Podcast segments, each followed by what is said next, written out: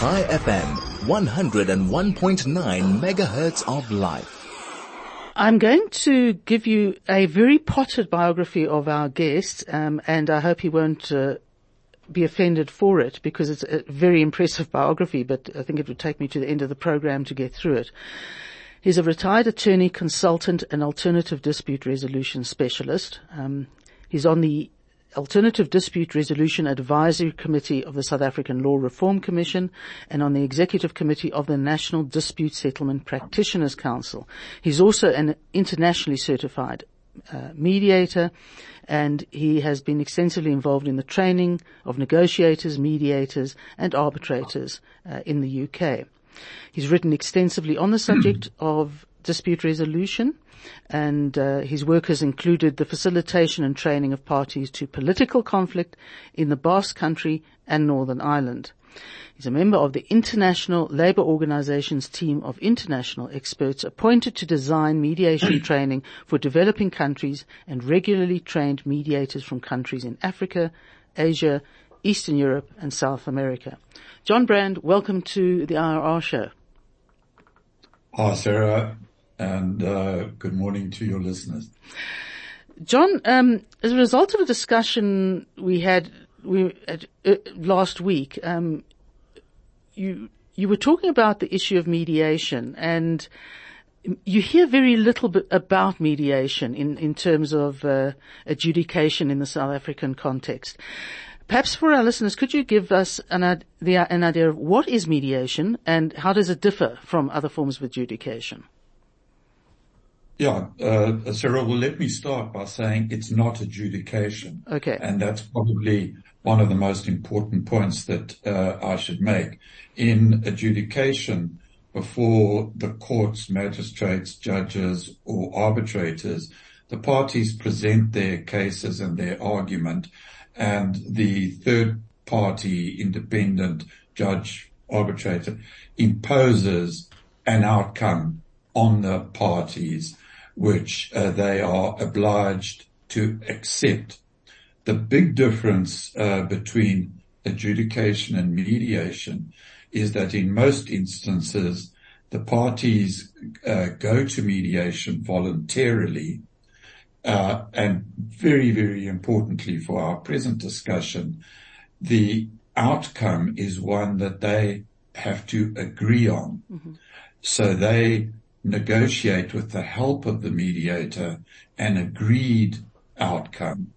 If they don't manage to reach an agreement, they can then fall back into adjudication. They can go to court, they can go to arbitration, or they can go to strike action along the lines that you were talking. But uh, the important uh, point is that it is generally voluntary in initiation, voluntary in uh, in outcome. And what the mediator does is not uh, listen to evidence and apply the law. The mediator applies sophisticated facilitation and negotiation skills to help the parties uh, reach uh, a mutually satisfactory outcome and agreement. I hope that that makes sense. So essentially, what what makes it differ from adjudication is the the parties um, they have equal status. They enter into the process completely voluntarily, and and it, it, it, it's entirely based on on that, on that premise. That yeah, and they determine the outcome, which is very important because because they uh, determine the outcome and agree on the outcome and it's not forced on them, they tend to abide by that outcome. Mm. So there's very high levels of compliance with mediation agreements. And as we've uh, seen with Stalingrad, there's very low um, compliance with uh, compulsory forced outcomes on parties in court, and it takes forever uh, for the for the the dispute to be resolved mm. if one of the parties or both of the parties have the resources to drag it out. Mm. No, uh, I think we've both uh, aged over the period of uh, former President Zuma's Stalingrad technique. Um, South Africa actually has a very interesting history with mediation. Uh, it, it, it's it, in private mediation, it, it became something of a sort of world contender, if I can put it that way. Um, would you give us just a very brief history of how mediation took off and and and in what sector?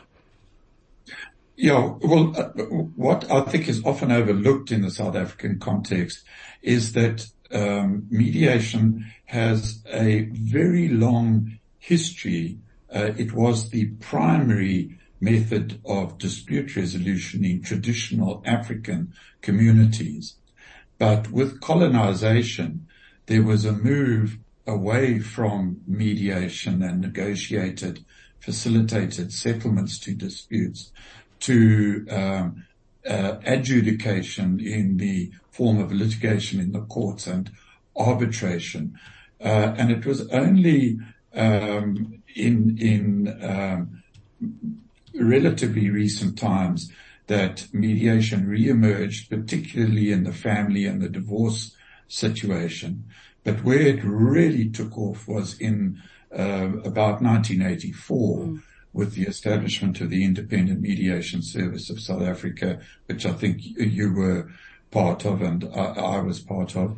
And the reason for that was that uh, the the employment area, labor and employers needed a legitimate dispute resolution system. The state system, uh, the apartheid system lacked credibility and they needed um, uh, institutions and processes which had legitimacy.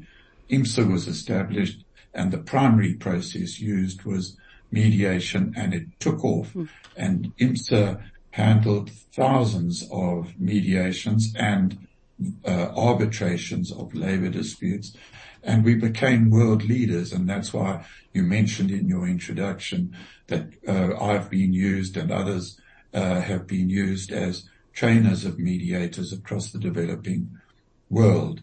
Uh, and by the way, uh, a spin-off of that was that when the conflict really escalated in the late 80s and 90s, political conflict, um, IMSA mediators came in and played a major part in the peace process of the mm. uh, late 80s, early 90s. And as a consequence of that, some of our mediators have been invited abroad into Sudan and Northern Ireland and the Basque Country and elsewhere uh, as expert mediators. So we had a very, very high reputation as mediators, not only in South Africa and in the world, particularly in the labor mm. area. Uh, but unfortunately, we fell behind in civil mediation, in the mediation of day-to-day uh, uh, civil disputes. And um, again, fairly recently, we've tried to resurrect that. We've tried to uh, encourage people to go to mediation prior to going to the magistrates court or the, the high court. We've trained mediators. We've established institutions, uh, but we're not doing very well there, and we can maybe come on to that mm. uh, later. Okay. Um, I'd like to come back to that, but perhaps um, the next question is really what what sort of skills do you need to have to be a mediator? What what what sort of personality assets uh, uh you know would favour you for mediation? Well, you definitely need uh, to have certain personality attributes. You need to have the capacity to listen to people. You need to have the capacity to uh, have empathy, to seek to understand. But equally important, perhaps more important, is there has been a revolution in recent times in uh, negotiation theory mm-hmm. and practice, particularly centered uh, at the uh, Harvard uh, program on negotiation. Uh, and one of the key things for mediators is to be highly trained in modern negotiation skill, which in essence involves a move away from traditional adversarial bargaining and negotiation, uh, trading positions to trying to get behind people's positions and to truly understand what are their real interests, needs, fears, concerns, and not only to understand that, but to get the other party to understand the other party's needs, fears, interests, and then to help the parties um, creatively uh, search for potential solutions that would meet those needs in a mutual gains way, to evaluate those uh, potential solutions, to choose those solutions, and that involves careful uh, analysis, but also careful risk analysis to help parties work out what is their best alternative to a negotiated settlement? Would it be better to go to court and mm. spend that money and that time and that uncertainty or to accept the, the outcome? Uh, and with that, you need interpersonal skills. You need to understand the psychology of, of, of people. And the important point to make is that they are not a bundle of skills which lawyers or accountants or judges or magistrates tend to have. They tend to have uh, very rights focused cross-examination and argument skills. And so as a lawyer myself, um, I had to go through uh, the training, which really dropped the scales from my eyes when I saw there was an alternative to rights-based litigated outcomes. Mm. Yeah, so training and skills development, and ongoing mm. skills development. In fact, I sometimes wish that I'd not only trained as a lawyer, but trained as a psychologist, because a lot of the conflict which I experience is not so much substantive mm. as just problem people. Mm, mm. Um, now, from from what you from from what you're saying, uh, two things. The first one I'll get your, your, comment on is the fact that we, as you mentioned at the at the outset, um, mediation in the South African context has been experienced in in the area of divorce in trying to reach agreed settlements between uh, couples who are divorcing and in, in, in the labor sphere. But theoretically, it sounds like there's nothing that there's no type of dispute or area of dispute that cannot be subject to mediation. Yes, I think with some exceptions, mm-hmm. uh, sorry, you're right. People tend to think, oh, it's, it's a soft stuff. It's mm. for family stuff. It's for labor but in fact experience throughout the world indicates that it is highly effective in commercial disputes, highly effective in political disputes. Just by way of one tiny example, I spent the last five years of my time in practice uh, mediating uh, a solution to the silicosis, um, tuberculosis class action, which uh, the settlement was eventually uh, 5 billion rand in respect of hundreds of thousands of uh, claimants in respect of 32 gold mining uh, companies, extremely complex, uh, protracted, very, very difficult negotiation, which if it had gone to litigation would have taken 10 to 15 mm. years, by which stage most of the claimants would have been dead. But we were able by um, the mediation process to find a solution to that.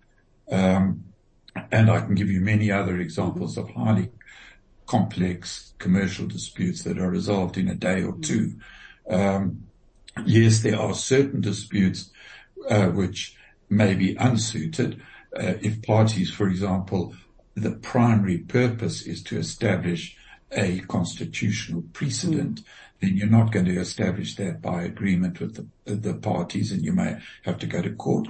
There are also times where the imbalance of power between the parties is so great uh, that the weaker party will find it better to go to litigation and get the courts to help them to get a fair outcome than to uh, compromise and give in to the power of the more powerful party. But those are exceptions. Mm. Our experience is that the overwhelming majority of all disputes are capable of being uh, resolved. And don't take my silicosis example. That is a real exception. Mm. But experience in the UK, the US and in South Africa is that the average fairly complex commercial dispute can be resolved in a day or two mm. of mediation uh, which is just a fraction of the time and the expense involved in going to court. Mm.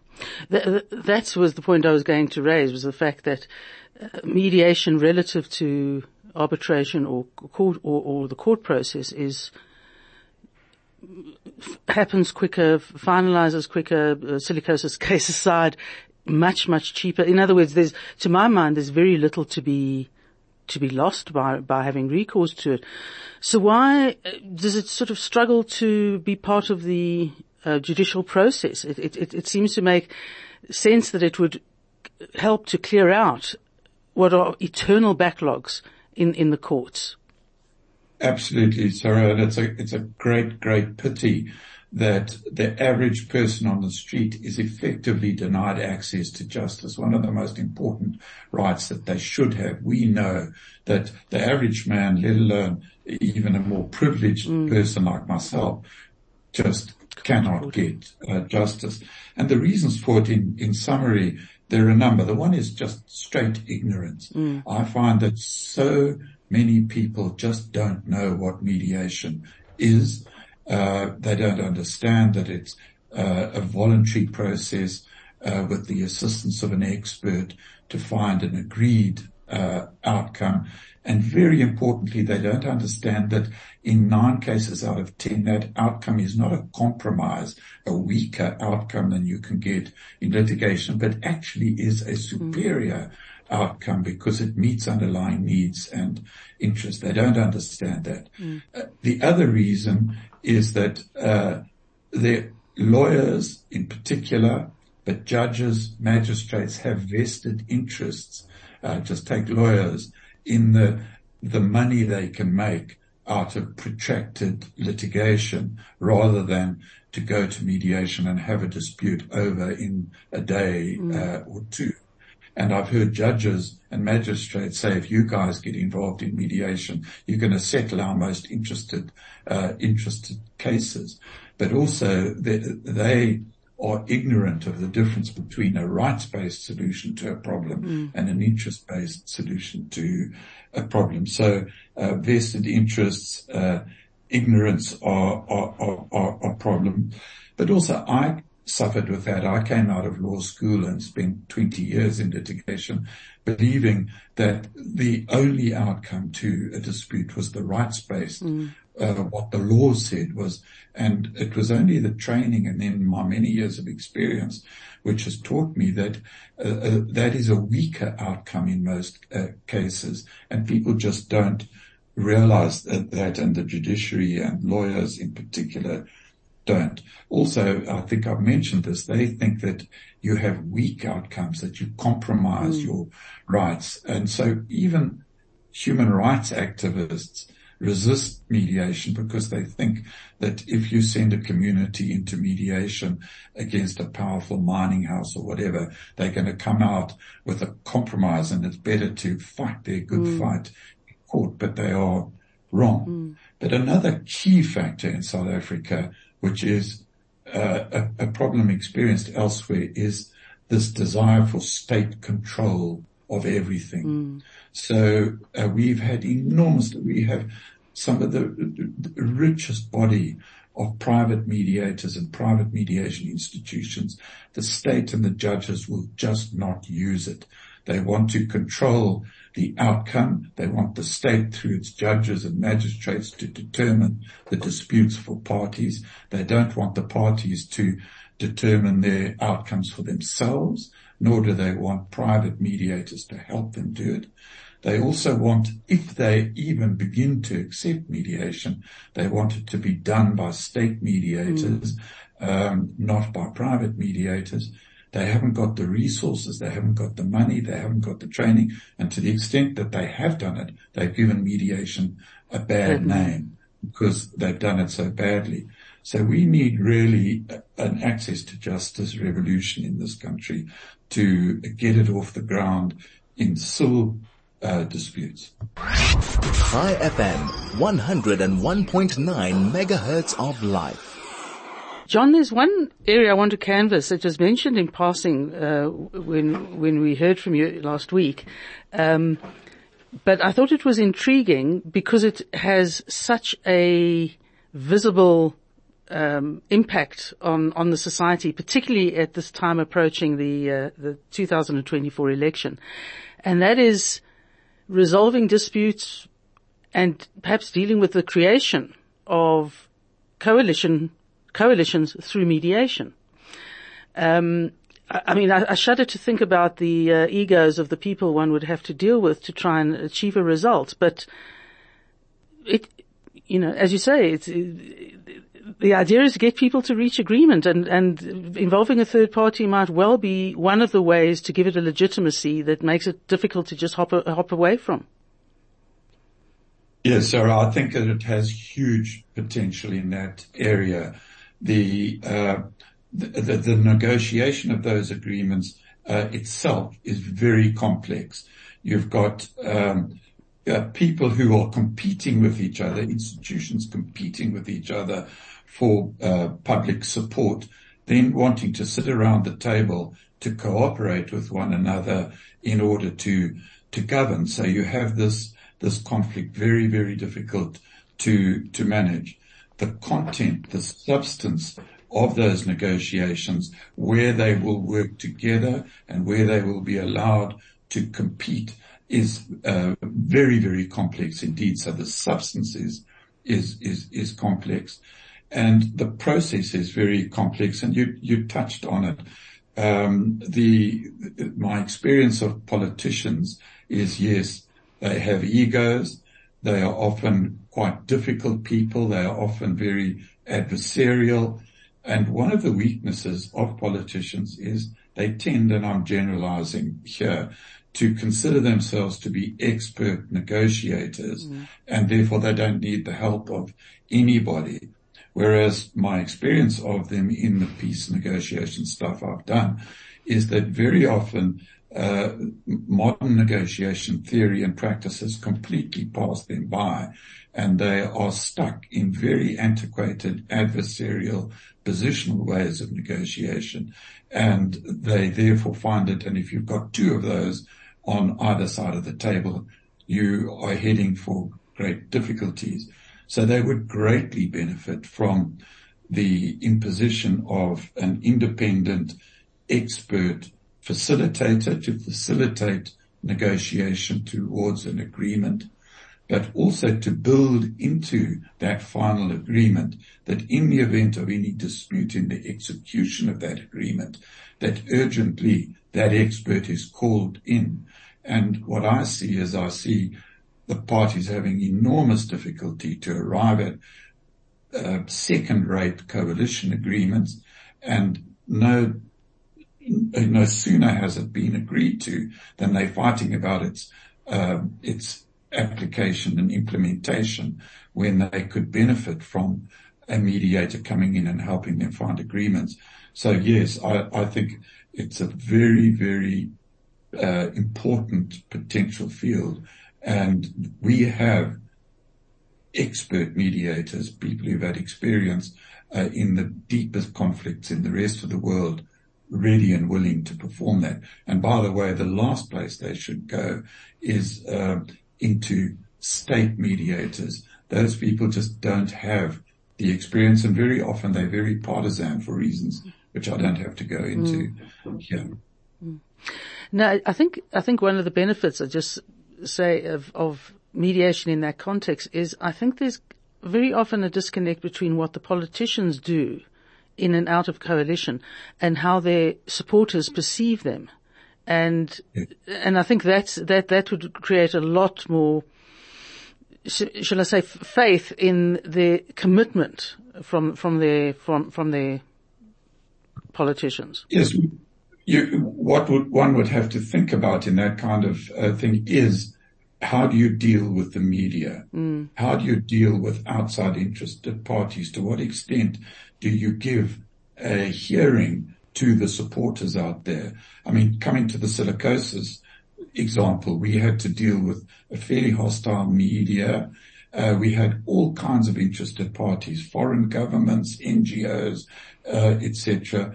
And if you fail to engage with those parties, they seek to undermine your agreement. So all of that is the kind of thing that expert mediators will alert the parties to and say, even if you reach an agreement here, what, how is this going to be received and how do we manage the media? How do we manage leakages which are going to impact? How do you keep your your supporters uh, up to date with what is going on? Mm. How do you communicate with them when disputes do arise about the execution? This is complex stuff mm. and it's stuff which politicians just generally haven't had uh, experience in how to handle. Well, I think what I'm going to do is uh, send, email a link to this, in, of this interview to the leader of every political party in South Africa. Uh, John, thank you very much for talking about a topic that doesn't get much of an airing, um, and certainly deserves a lot more consideration for, for the settlement of disputes. So thank you very much for joining us. Well, well can I just thank you very much, uh, Sarah? I think I, I'm really grateful personally, but as a mediator, I'm so grateful that you've given us this opportunity to speak to people about its potential. Thanks very much indeed. Great. Well, I'm sure we'll talk about it again.